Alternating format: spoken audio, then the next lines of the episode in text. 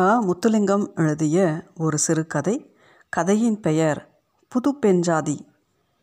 கொழும்பிலே ரயில் ஏறும்பொழுது பத்மலோசனைக்கு தன்னுடைய பெயர் இனிமேல் பயன்படாது என்பது தெரியாது. அவள் கணவனை தேடினாள்.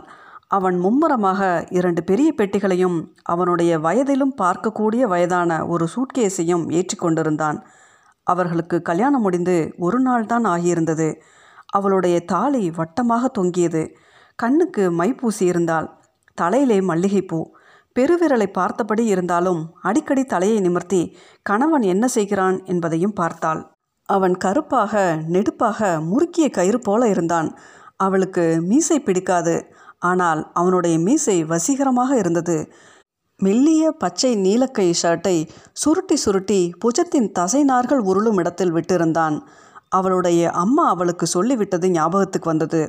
உன்னுடைய புருஷனுக்கு பெரிய படிப்பொன்றும் இல்லை, கிராமத்தில் கடை வைத்திருக்கிறான். நீ எந்த சமயத்திலும் உனக்கு படிப்பு இருக்குது என்றோ இங்கிலீஷ் தெரியும் என்பதையோ காட்டிவிடாதே. ஸ்டேஷனில் டிக்கெட் கொடுத்த ஆள் மீதி பணத்தை சரியாக எண்ணித்தான் கொடுத்திருக்கிறார். எட்டத்தில் நின்ற அவளுக்கே அது தெரிந்தது. ஆனால் கணவன் சரியில்லை என்று கணக்கை திரும்பவும் கேட்டு அவன் விளக்க வேண்டி இருந்தது. இவன் எப்படி கடை வியாபாரத்தை கவனிப்பான் என்று நினைத்தபோது அவளுக்கு மலைப்பாக இருந்தது. அடுத்த நாள் காலை கொக்குவில் ஸ்டேஷனில் அவர்கள் இறங்கிய போது அவர்களை வரவேற்க ஒருவருமே இல்லை. துண்டு துண்டாக சிதறிய வானம், வட்டு முறிந்த பனைமரங்கள், மஞ்சள் நிற பொருட்கள், உடைந்து போன மரவேலி. அந்த இடத்திற்கு முற்றிலும் பொருத்தமில்லாமல் அவள் செங்குத்தாக நின்றாள். கீழே குனிந்து செருப்பு வாரை பின் குதியில் இழுத்து விட்டாள். மறுபடியும் குனிந்து அடுத்த கால் வாரையும் சரியாக்கிவிட்டு நிமிர்ந்தபோது அந்த ஊர் சிறுவர்கள் அவளை சூழ்ந்து கொண்டார்கள். எல்லோரும் அவளையே அதிசயமாக பார்த்தார்கள். ஒரு சிறுவன் கத்தினான், ராமநாதனுக்கு புது பெண்சாதி. அவ்வளவுதான். அந்த கணத்திலிருந்து அவளுடைய முழு பெயரை சொல்லி அழைப்பதற்கு யாருமே இல்லை என்று ஆகிவிட்டது. விற்பூரில் வென்ற அரசகுமாரியை அழைத்து வருவது போல ராமநாதன் முன்னே நடக்க அவள் பின்தொடர்ந்தாள். சாமான் தூக்கிகள் அவளுக்கு முன்னாலும் சிறுவர்கள் பின்னாலும் போனார்கள். அது பெரிய ஊர்வலம் போல அமைய ஊர் பெண்கள் வேலிக்கு மேலால் எட்டி எட்டி பார்த்து அதிசயித்தார்கள். குதிச்செருப்பு பெண் ஒருத்தி அவர்கள் கிராமத்து ஒழுங்கையில் ஏதோ சகாயம் செய்யப்போவது போல நடந்து வந்தது. அதுவே முதல் தடவை. அவர்கள் ஊரில் இப்படி அழகான பெண்கள் இல்லை. அவளுடன் படித்த ஒரு மாணவன் அடிக்கடி சொன்னதை நினைத்து பார்த்தாள். இவ்வளவு அழகையும் நீ ஒருத்தியே வைத்துக்கொண்டு என்ன செய்ய போகிறாய்? மெல்ல சொண்டுக்குள் வந்த சிரிப்பை அடக்கினாள். ராமநாதன் 2 நாட்களாக கடையை திறக்கவில்லை. புது பெண்சாதி மயக்கத்தில் இருக்கிறான் என்று ஊரில் பேசிக்கொண்டார்கள். 3ஆம் நாள் கடையை திறந்து பழையபடி வியாபாரம் செய்ய ஆரம்பித்தான். அந்த கிராமத்தில் அது ஒன்றுதான் பலசரக்கு கடை. அத்துடன் பள்ளிக்கூட சாமான்கள், சோடா, சிகரெட், பத்திரிகைகள் என்று எல்லாம் அங்கே கிடைக்கும். காலை 6 மணிக்கு பலகைகளை ஒவ்வொன்றாக அகற்றி அவன் கடையை திறந்தால் இரவு 8 மணிக்கு பூட்டிவிட்டு வீட்டுக்கு போவான். வீடு வசதியாக கடைக்கு பின்னால் இருந்தது. முதல் 6 மாதம் புது பெண்சாதியை பார்க்க அந்த ஊர் பெண்கள் வந்தபடி இருந்தார்கள். அவள் வார்த்தைகளை விழுங்கி விழுங்கி பேசும் அழகை பார்க்க சிலர், விரித்த அவள் தலைமுடி காற்றில் தேசிய கொடி போல பக்கவாட்டில் பறக்கும் அழகை பார்க்க சிலர். பக்கத்து வீட்டுக்காரி அவளை புது பெண்சாதி என்று தான் கூப்பிட்டாள். சாமான் விற்க வருபவர்கள் புது பெண்சாதி அம்மா என்றும் சிறுவர்கள் புது பெண்சாதி அக்கா என்றும் அழைத்தார்கள். அவளுக்கு தன் பெயர் மறந்து கொண்டு வந்தது. வந்த சில மாதங்களிலேயே புருஷனுடைய கடையை நட்டத்தில் ஓடுவது அவளுக்கு தெரிந்துவிட்டது. அவனுக்கு ஒரு கணக்கும் எழுதி வைக்க தெரியாது. வாசிப்பது கூட எடுத்துக்கூட்டித்தான். பட்டணத்துக்கு மெனக்கிட்டு போய் சாமான்கள் வாங்கி வந்து கொள்வேளையிலும் குறைந்த விலைக்கு விற்பதை பார்த்து அவள் திகைத்திருக்கிறாள். ஒரு நாள் கதையோடு கதையாக, நானும் உங்களுக்கு கடையில் உதவியாக இருக்கிறேனே என்று கேட்டாள்.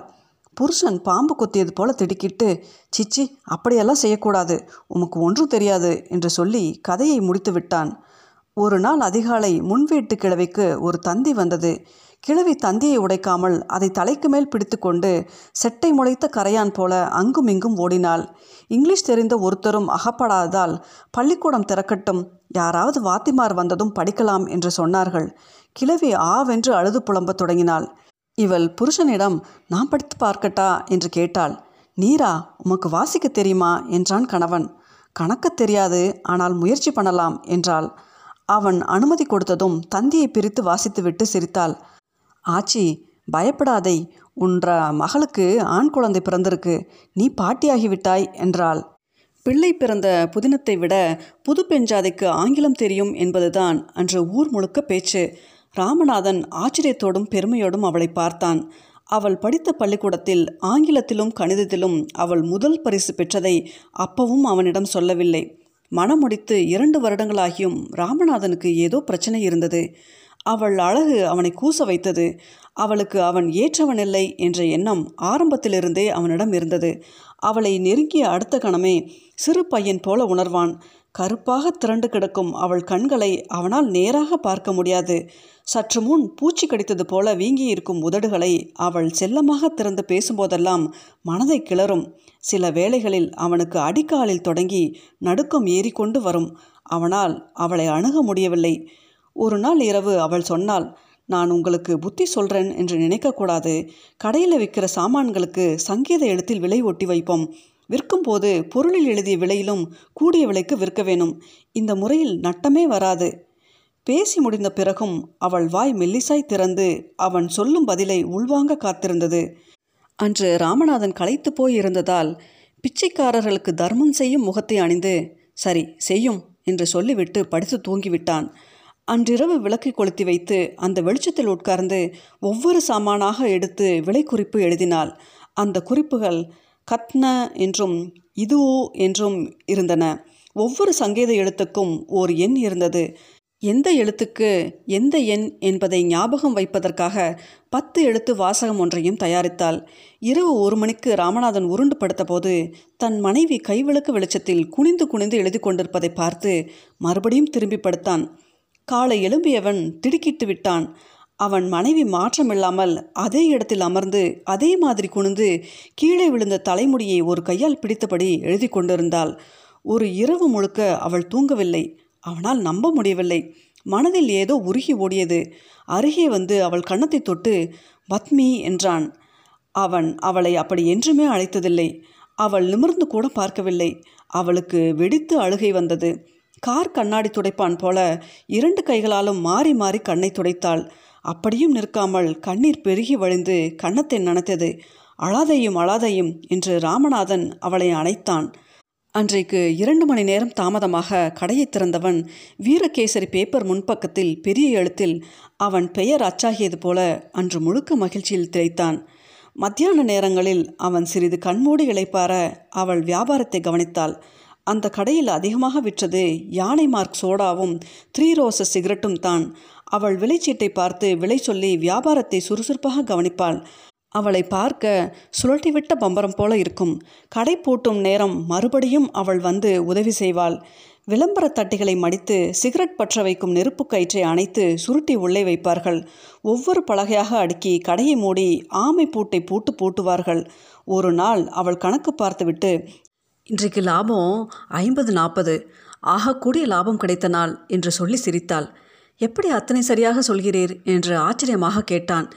ஏதோ பழைய காலத்து சினிமா கதாநாயகி பெயரை நினைவுக்கு கொண்டு வருவது போல கண்களை சொருகி 2 கைகளையும் ஒரு கன்னத்தில் வைத்து யோசித்தாள்.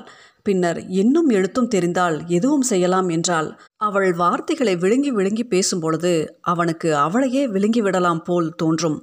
மனமுடித்து சரியாக 13 வருடம் கழித்து அவர்களுக்கு ஒரு பெண் குழந்தை பிறந்தது. அற்புதமாக பிறந்த குழந்தைக்கு அற்புதம் என்று பெயர் சூட்டினார்கள். அப்பொழுது கூட அவளை புது பெண்சாதி என்றே அந்த ஊர் ஜனங்கள் அழைத்தார்கள். அற்புதத்துக்கு 10 வயது நடந்தபோது ஒரு நாள் கணவன் மாரடைப்பில் இறந்து போனான். அவள் சோர்ந்து போகவில்லை. பொறுப்புகள் கூடியபோது விவேகமும் கூடியது.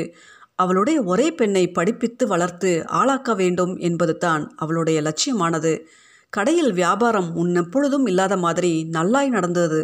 வாத்திமாரும் அந்த பள்ளிக்கூடத்தில் படித்த பிள்ளைகளும் பிரத்தியாரும் கடைப்பொருட்களில் எழுதி ஒட்டியிருக்கும் சங்கீத வார்த்தைகளை உடைக்க பார்த்தார்கள். முடியவில்லை. அற்புதத்தை கேட்டு தொந்தரவு செய்தார்கள். அது அவளுக்கு கூட தெரியாது.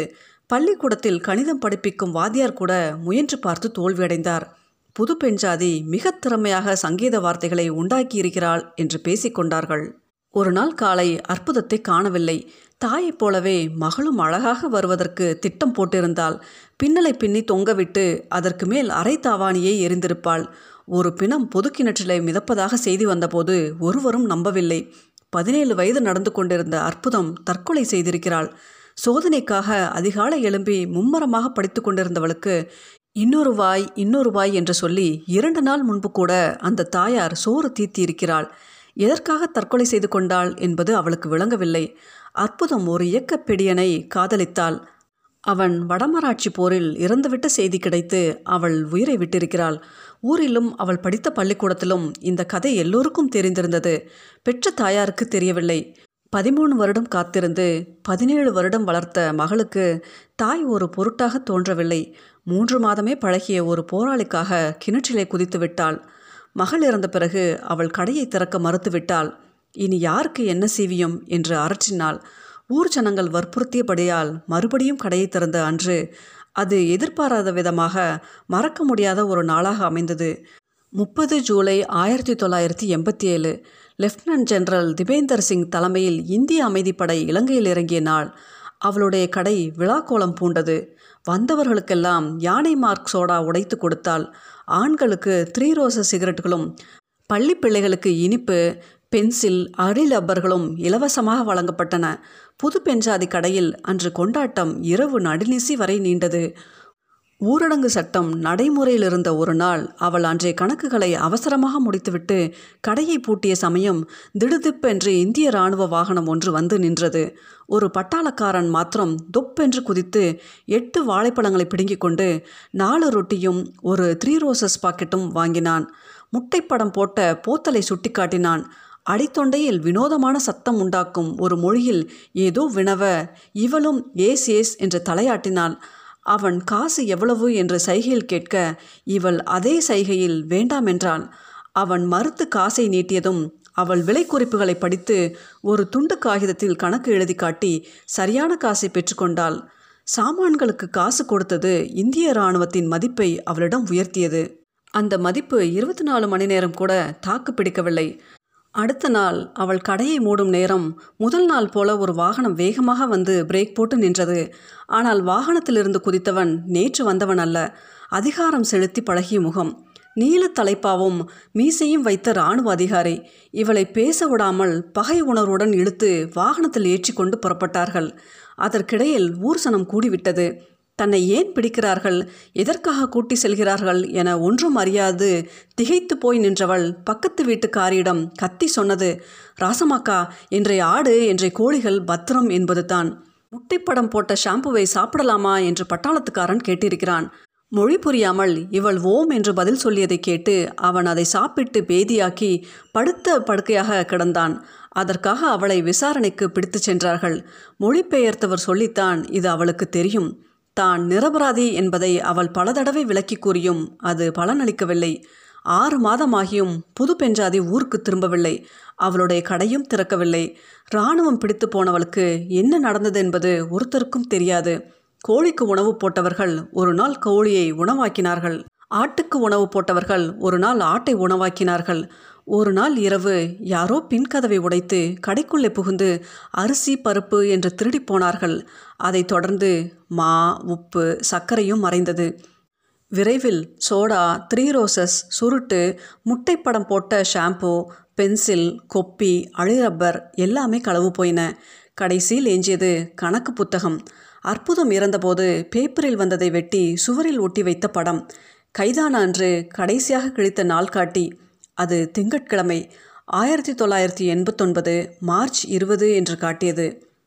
தெற்கே ஒரு பெயர் தெரியாத ஊரிலிருந்து 32 வருடங்களுக்கு முன்னர் மனமுடித்து இந்த கிராமத்துக்கு வந்த புது பெண்சாதியை எல்லோரும் மறந்து விட்டார்கள். ஒரு நாள் போரிலே வீட்டை இழந்த இளம் தம்பதியினர் கடைநூல் புகுந்து அதை சொந்தமாக்கினர். ஈரத்துணியால் தரையை சுத்தம் செய்த பெண் ஒவ்வொரு பலகையிலும் ஒவ்வொரு எழுத்து எழுதியிருப்பதை படித்தாள். 10 பலகைகள், 10 எழுத்துக்கள், என் எழுத்து இகழேல். சிறிது தயங்கிவிட்டு அந்த இளம் மனைவி கையிலிருந்த துணியால் அதை அழுத்தமாக துடைத்து அழித்தாள்.